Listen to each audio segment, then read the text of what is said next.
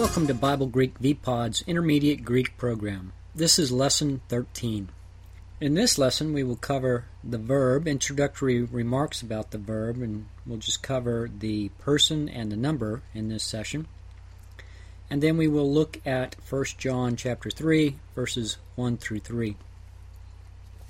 The verb is that part of the sentence that expresses action, existence, occurrence, or state of being.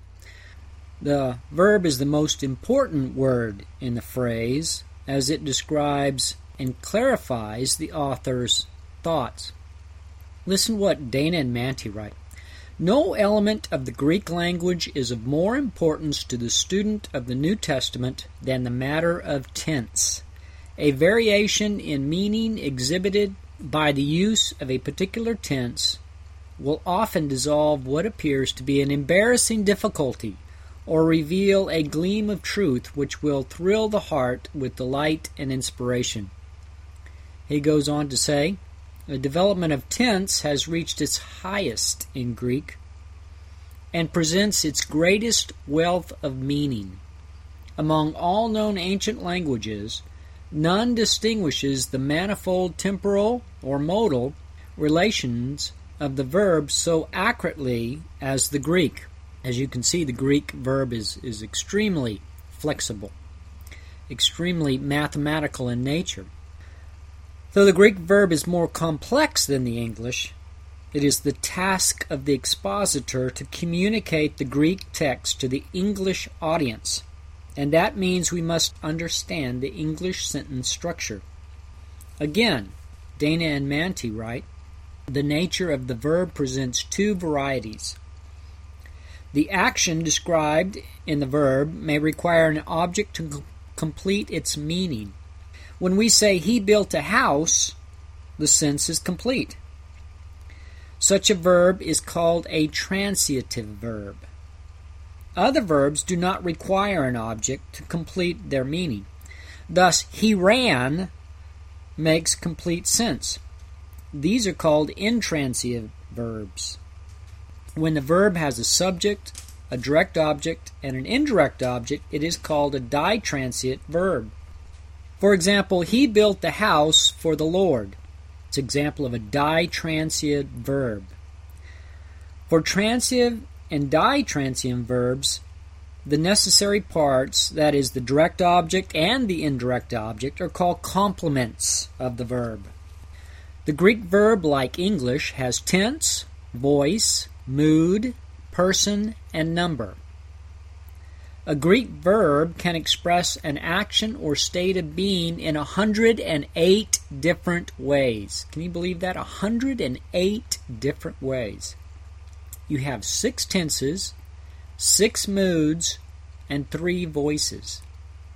This versatility affords the author a robust set of tools in his toolbox to craft a phrase. But unlike the English, the Greek verb has two elements associated with tense time of action and kind of action. The Greek adds that kind of action that the English doesn't necessarily have. When time is a factor, the meaning will be either past, present, or future. When kind of action is meant, it is expressing progressive, undefined, or perfected action. But the user should be aware that the New Testament verb is made more complicated due to the significant Hebrew influence contained within it. The Hebrew verb is by and large dominated by aspect, the, the, the complete or incomplete action. And as such, some grammarians have gotten confused by the nature of the Greek verb when looking at the New Testament. The author uses Old Testament quotations, allusions, or simply his normal Jewish mind as he wrote within his Hellenistic world. Remember, the New Testament is authored, for the most part, by the Jew using Koine Greek. Let's take a look at person. The verb agrees with the subject in both person and number, but on occasion, this simple statement of accord or agreement will have an exception. Language is a literary device, and as such, the author may use various techniques in order to communicate something in a very notable way. So, with person, you obviously have the normal usage, and we won't talk about that. But then you'll have a usage that is not normal. The first person used as a third person.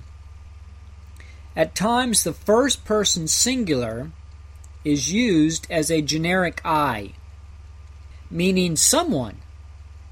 See, it moves from a first person to a third person, this generic someone. This occurrence can be used for a very effective teaching moment. For example, in 1 Corinthians chapter 10 verse 30, it says, "If I partake with thanksgiving, why am I denounced for that for which I give thanks?" Here, Paul is using the I as a hypothetical situation.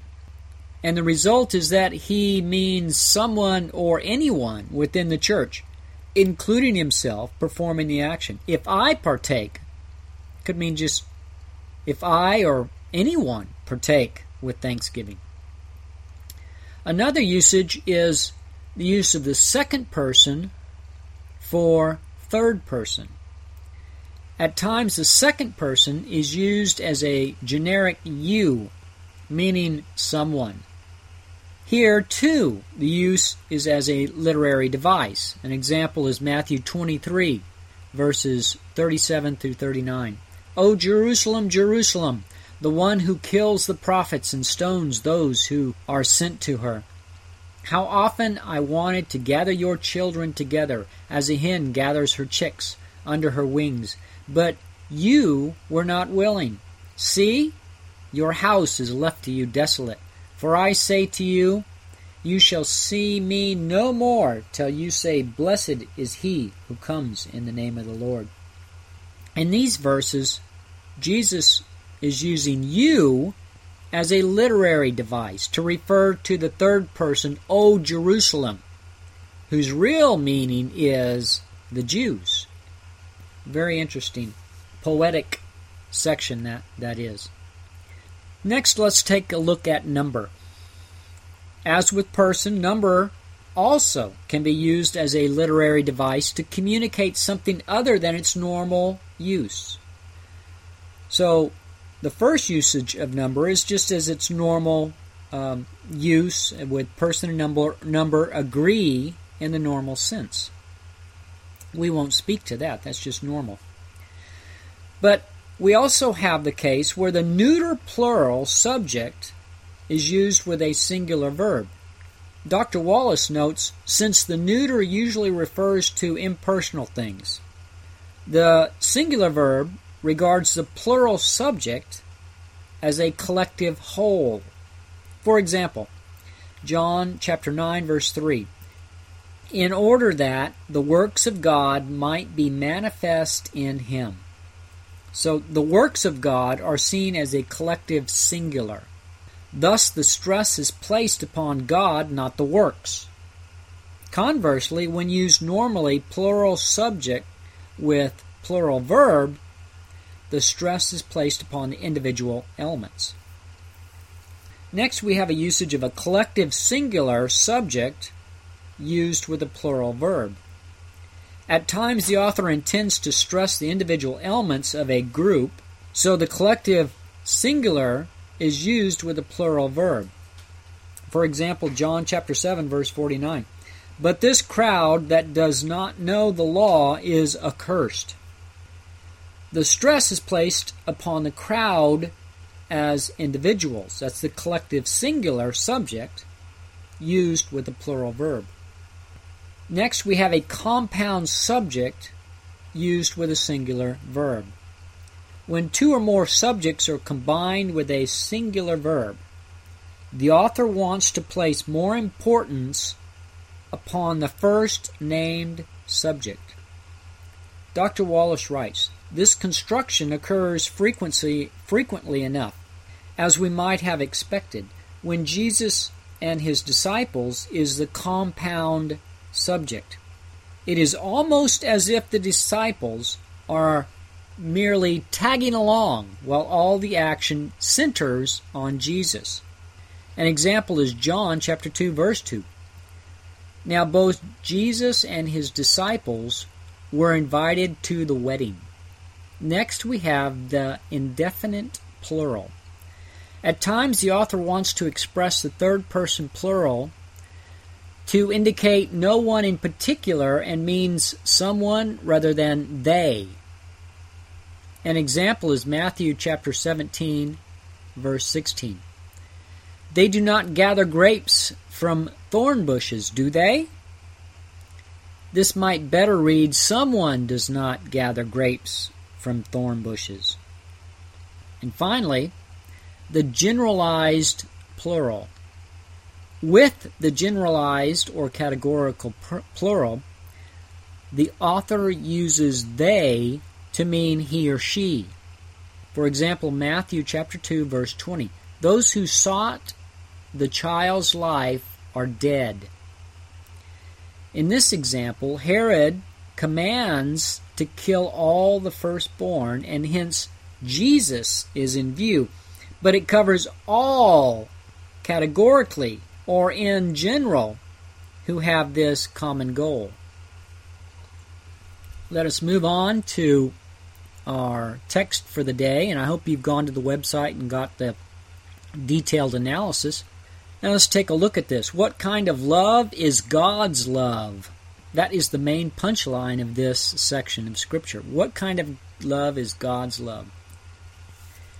The Apostle John addresses all the members of the church and relates the love of God to the practical aspects of the Christian life. He's been doing that throughout this whole uh, th- throughout this whole book. It's a practical application to the church, similar to Paul's writings we are to understand that his program involves the transformation of the body at his return, and we will all be transformed in the twinkling of an eye to live pure lives with him in heaven. But this hope we have in his imminent return and future life with him involves the life we live today. Today we live as Christians children of God, and as such, we have the responsibility to live a life that is representative of that calling. We have a hope in His imminent return, which is based on His love for us and hence results in a motivation to live a pure life. A life that clearly reflects His glory, love, and purity. John, in this section, links the love of God to his imminent return as we live in anticipation of the return of the Lord in a spirit filled life. This is the teaching of the parable of the faithful servant and the evil servant. As the evil servant says, My master is not coming for a long time, as he neglects his duties whereas the faithful servant anticipates the master's return at any moment and performs his duties faithfully. Verse 1 of chapter 3. Let's look at the first phrase. See what manner of love the Father has granted to us. The apostle commands them to look at the love, to examine what kind of love the Father has for his children. The imperative, horao, the second aorist active imperative, second plural, to see with the eyes, is often translated behold, in the sense of examining with the eyes or the mind. Dr. Lenski says the aorist imperative might translate just take a look at this love. The thing to be examined is the nature or manner of love that the Father has for us, as the adjective potapos, what manner of, speaking of quality, limits the noun agape, love, that is, what manner or quality is this love? That's what that means. The word for what manner of has its root in the word for from what country from what nation or tribe, As you can see, the word has the idea of origin or source and speaks of something foreign. The love that God has for His own is foreign to the human race. It is a heavenly love, a truly spiritual love. It involves a love that a father has for a son. It is a love that corrects but provides forgiveness. It is jealous, protective, caring, and guiding.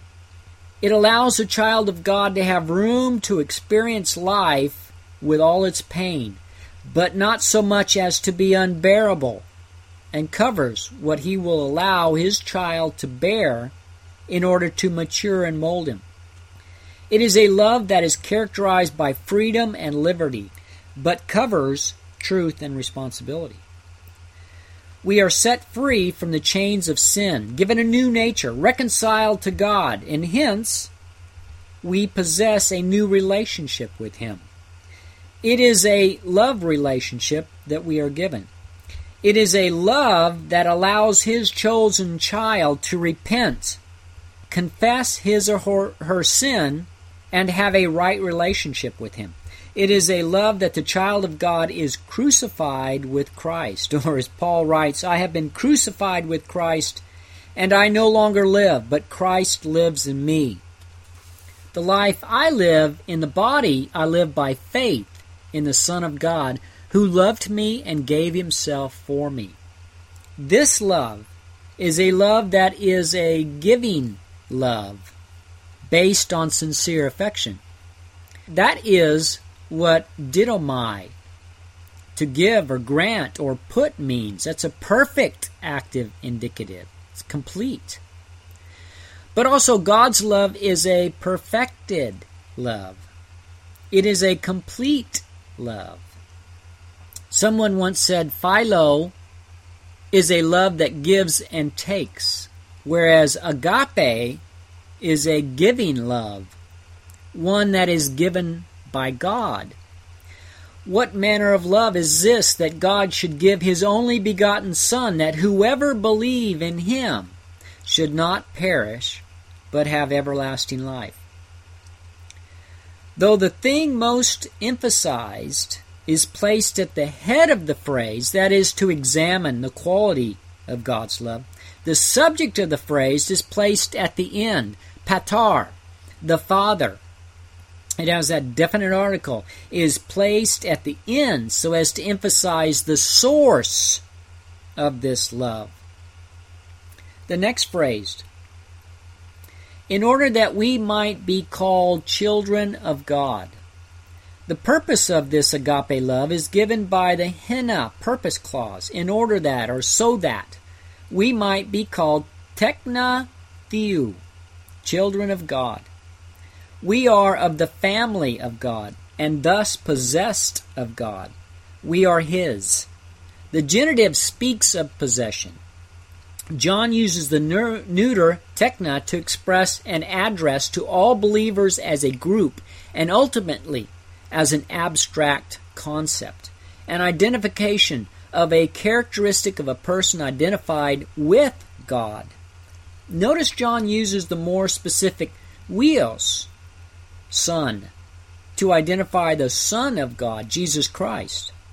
For John, the difference between identifying Christians as tekna seems to incorporate the more classical sense of one who is a pupil, a spiritual child in relation to his master, and one who attaches himself to another, whether that be a mother, a father, or a teacher. And in this case, uh, Jesus Christ uh, himself, under attaching to the teachings of Jesus Christ or being a disciple of Christ. Notice how John uses tekna, children of God, throughout his uh, this epistle, this letter. In this verse, we should be called children of God. God loved us and granted us the title. So that speaks of our current privilege. In the next verse, we are children of we who are children of God means we will experience a physical transformation. And that speaks of our future expectation. Then later on in verse 10 of chapter 3, the deeds of the child of God versus the child of the devil. That speaks of righteousness and uh, love that characterizes the deeds of the children of God. And so that speaks of our current deeds. Then in chapter 2, as we finish off the book, how do Christians, how do children of God love as God loves? That is a living, a God fearing life. The aorist passive subjunctive of kaleo aorist passive subjunctive, first person plural, to call or name, speaks of the fact that someone other than ourselves will call us a child of God, and can be translated so that we are called children of God. It's a statement of fact. This is a statement of responsibility reflecting our office as ambassadors of Christ in both word and deed. The subjunctive speaks of the possibility of this occurring, and so speaks of his love as a reflection to others of his love for us. The subjunctive is often translated here as should be called, emphasizing the possibility of an ethical response to our calling. This is a purpose clause, which means the purpose of the first clause is revealed in the fact of our being called children of God. The purpose of examining the God given love is so others might see and hear this strange love we preach and call us children of God. The association of this God given love is through an examination of the children as neuter of tekna identifies the children as a concept, a reflection of the Master's love to the world. Let's move to the next phrase. Through this, the world does not know us because it knew him not. The great truth that the world does not understand nor accept the love doctrine of God is highlighted by the phrase dia touto, through this or by this. The demonstrative pronoun houtos this is a neuter singular pointing back to the abstract concept, thus stressing the examination of the love of God for the children as a whole, as a concept. Can you figure it out from a human perspective?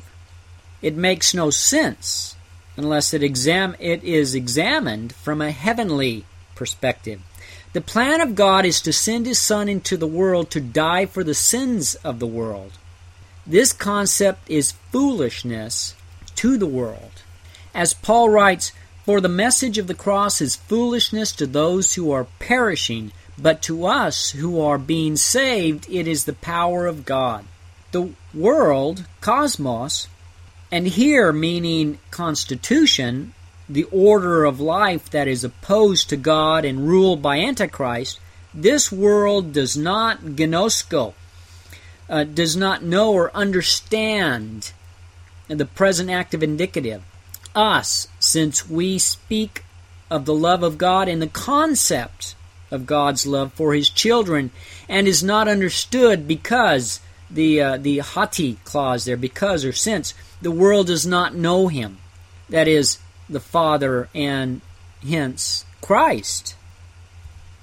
To know the Father is synonymous with being a child of God. Knowledge is now in the aorist tense and is used with a negative, making gnoso a timeless state of fact, meaning that the world simply does not understand the things of God. Notice that. The present, the world does not know us, and then the aorist, because it knew him not. The world is fallen and follows the wind of the culture. Satan is the one who influences the world system, but God sent his Son into the world to clearly explain the Father to the world. The world does not accept him, and his own people, that is the Jews, did not accept him. So he died the perfect Lamb of God who took away the sin of the world, securing salvation by his death, burial, and resurrection. And it is secured, displaying victory over Satan. But we exist today in spiritual warfare where the world system battles with God. The Spirit serves to restrain sin in the world through the Word of God. But the fact remains the world does not know God. That aorist punches that truth. The world does not accept the love of God or the things of God. Paul describes this problem in 1 Corinthians chapter 2. For Jews request a sign, and Greeks seek after wisdom. But we preach Christ crucified. To the Jews, a stumbling block, and to the Greeks, foolishness. But to those who are called, both Jews and Greeks, Christ, the power of God and the wisdom of God. What a statement that is. The message of the cross is foolishness. Let us move on to verse 2. Beloved, now we are children of God. The Apostle John now addresses them in the vocative, agapetos, beloved or loved ones, with the adverb nun, now or at this time, expresses compassion and serves as a conclusive statement to the teknon, the tek, tekna theou, the children of God. He says that we are the eimi as a state of being children of God. It is because of our state of being, that is, being in Christ and indwelt by the Spirit of God, sealed by the Spirit of God, that we are now spiritually led by the Spirit of God. Thus, we are closely related to God. This might better be translated beloved we are now, we are right now, children of God. It's a statement of fact. The next phrase, and it is not yet made manifest what we will be. This phrase by the apostle reflects his excitement and joy as he pictures their bodily transformation upon uh, meeting the Lord. They will be transformed by either the rapture or the resurrection. John means to encourage them with this fact. He means to make them think about their current position in Christ, which should move one to action as his imminent return and our glorification serves as our blessed hope. John is an old man, his body is wearing out. What a great anticipation this is for somebody whose body is failing or the one experiencing severe persecution. The conjunction, kai, and continues the previous thought that since they are children of God, that is, they are transformed by the renewing of their heart, their mind, and soul, yet they have not yet been transformed bodily. At least, not yet. Their final translation and transformation has not yet occurred, or as John says, is not yet visible as the aorist passive of phanero, the aorist passive indicative third person singular, to make manifest or visible, speaks of a prophesied event that has not yet occurred but will take place since it is a prophecy from God. And the passive says that believers are passive participants in this transformation. This is what faith is, is it not? the substance of things hoped for, the evidence of things not seen. We have not seen it yet, but it will be visible someday. Christ will be visible again someday, and we will see his glory in our transformed, glorified bodies. What we will be speaks of the thing that will be made visible. That is, the relative pronoun tis, what, is the subject with the future verb eimi, to be, exist, or to exist, expresses the future state of being that we will enjoy in a state transformed forever. And the deponent functions as an active, so it is to be translated as an active, but the sense is most likely still there. That is, we will be transformed and we ourselves will appear what a statement that is. the next phrase. The next phrase. But we have seen that when he appears, we will be like him because we see him as he is. The great mystery of the transformed body is hidden for a time. We cannot completely describe what this resurrected body will be like. We can only come to Scripture and describe what it says concerning the future body. The perfect tense of the verb ido, to see or to know, means we have known about this resurrection body and the information is complete. In that Scripture makes it clear that we will be like Him. The apostles all saw Jesus in His resurrected body and even touched it to make sure it was Him and not some ghost. Jesus' resurrected body seemed like His pre resurrection body in every way except that He seems to be able to pass through walls the verb to see is used not because they have seen his body themselves, but because they have been given the full picture, the full story of what will happen.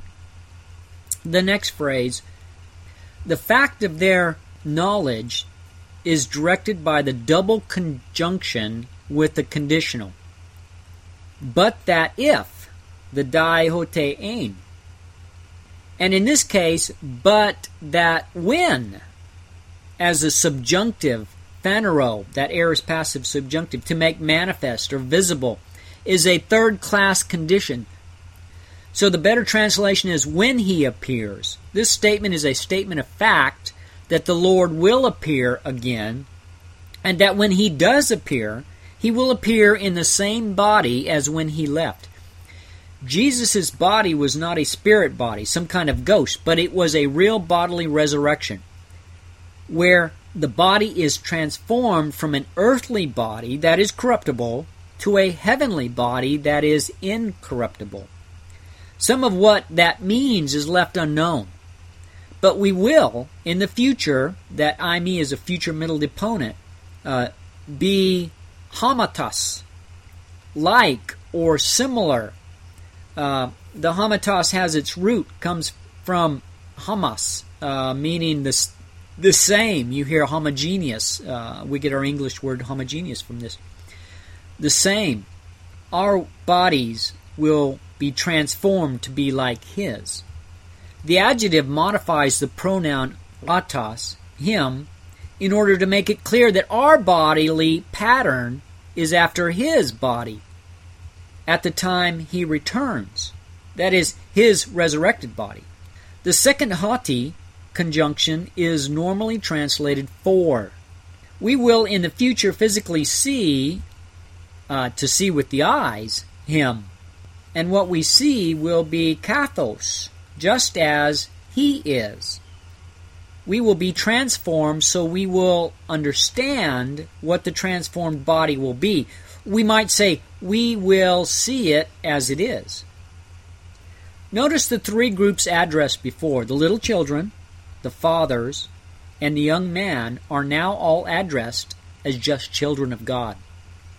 The babes in Christ, as well as the mature, will all be raised up on the last day. One's maturity is not a condition for the resurrection. All believers will be saved and all believers will be resurrected. None will be left behind. Notice what John says in uh, the Gospel of John in chapter 6. This is the will of him who sent me, that of all that he has given me I lose nothing, but raise up on the last day.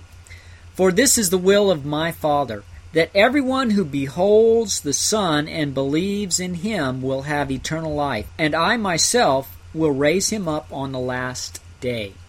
None will be left behind. Move on to verse 3. And everyone that has this hope in him purifies himself, even as he is clean. The hope that the Christians have is to see Jesus in our glorified bodies. This hope has an expectation to have a life in Christ. That is what eternal life is. It is a life that is characterized by purity, a life that involves being in the presence of Christ, the masculine pas, every, is usually translated by the old versions as every man. And the meaning of the masculine adjective refers to everyone who has been saved. In fact, the present participle of echo, to have or hold, means as a group. That definite article is used, so it's translated those who have the hope in Christ seeks to keep himself pure. This is the whole idea of a saint. A saint is someone that is set apart for the service of God and, as such, seeks to separate him or herself from the things not consistent with God. Notice that the hope, which is already made definite with the addition of the definite article, is further pointed out by the addition of a demonstrative pronoun. This hope. The hope is uniquely identified as the believer's hope. This hope further identifies the characteristic of the hope to include the visible appearance and presence with the Lord forever in our glorified, whether resurrected or raptured, but both are seen transformed, are transformed, glorified bodies. What a statement this is. We have the elpis, the hope the expectation for good or evil. But the Bible always uses this word as an expectation for good, not evil. But notice that hope does have uh, in the Greek uh, an expectation expectation for good or evil. Biblical hope is positive, always good, and this hope that we have always rests in Him. The preposition epi upon or on him combines with the locative personal pronoun autos, reflecting cause or reason, meaning on the basis of him. What is the hope based on? It's based on him. And to give this unique idea of reliance upon him in this hope, for he alone will perform the action of the bodily transformation and appearance. The doctrine of hope has to do with the unseen and the future based on faith, trust, and expectation. Hope involves a future orientation, a desire, and a benefit. That's what Louw and Nida say. The ground upon which it is based is upon God, Christ, and the Word. And although hope involves a future event, that finds its fulfillment in the millennium with everlasting righteousness and peace. It involves the transformation of the body in either the resurrection or the rapture, but it also possesses a present aspect, as is found here and in Titus chapter 3, verses 11 through 15. This hope causes a believer to praise God in anticipation of his appearing, to rescue us from his coming wrath upon the earth, but also the expectation of his imminent return causes one to live a pure life, thus stabilizing the believer. This worldview has been called the two world view, meaning living for Jesus Christ in this sinful world because there is a clear focus on the righteous world to come. The controlling verb of this phrase is the present tense of hagnizo, to purify, and denotes ceremonial purification. Notice he did not use kadro to cleanse in a gen- general sense, which is, um, but he uses uh, the ceremonial purification, hagzio, which is combined with the reflexive pronoun himself and hence has a continuous aspect of purification. The present tense with the reflexive, purify himself. In the Old Testament, the pilgrim that attends the feast in Jerusalem will spend the proper time of purification, purifying himself before entering the feast. This period of purification served to prepare the worshiper for his presence in Jerusalem among the crowd and the priests. Everyone present should be purified, or the whole crowd is unclean. Christ's death, burial, and resurrection served as the cleaning agent, and believers are clean because of him, because of what he did. But since we live in this unclean, sinful world, we continuously purify ourselves by performing His, His will through word and deed. Our deeds serve as free will offerings, reaching into heaven, pleasing God. In the Old Testament, ritual uncleanliness meant being excluded from normal participation in religious acts. For example, a person could become unclean due to personal sin or from just being in the fallen world, for example, touching a corpse. But this is not an immoral or sinful act, that is, touching this corpse. The offerings were the means for removing such uncleanliness. Likewise, walking around today in a defiled world with both personal sins and acts not sinful in themselves, that is, like touching uh, that uh, dead corpse. But it serves to defile a person just the same. For personal sin, God provides a way to get right with Him by coming before Him, confessing our sin, and turning from that sin to a way consistent with holy living. Keeping one pure means the Christian actively performs the commands of God. Living in a sinful world requires one to abide in Christ, and abiding in Christ means obeying His word. The follower of Christ should keep himself pure because Christ is pure. This statement is an ethical statement. Even though the statement he purifies himself is a statement of fact and not a command, notice that it's not a command what the statement of fact states, man must himself seek to do. And it is this desire to live as Christ that involves the will of man. The purity statement is related to the holiness of Christ by the adverb kathos, even as, just as, or when used with the demonstrative, and state a being verb seeing that or agreeably to the fact that he is holy. The far demonstrative pronoun ekeinos, that, modifies the adjective hagnos, pure or clean, and means that he possesses a far or distant purity, whereas our purity can never reach his. That is, we can never attain a sinless state here in our current estate. Those who profess perfectionism in this life refuse to accept what John is teaching here. The Greek is precise, mathematical in its usage, and it is clear that Jesus' purity is different from our purity. In fact, our purity is far from his purity he is in a state of purity as the to be verb is used, whereas we are to continue cleansing ourselves. And how do we clean ourselves? John will tell us next. So translate verses 4 through 9 and come back for the next lesson.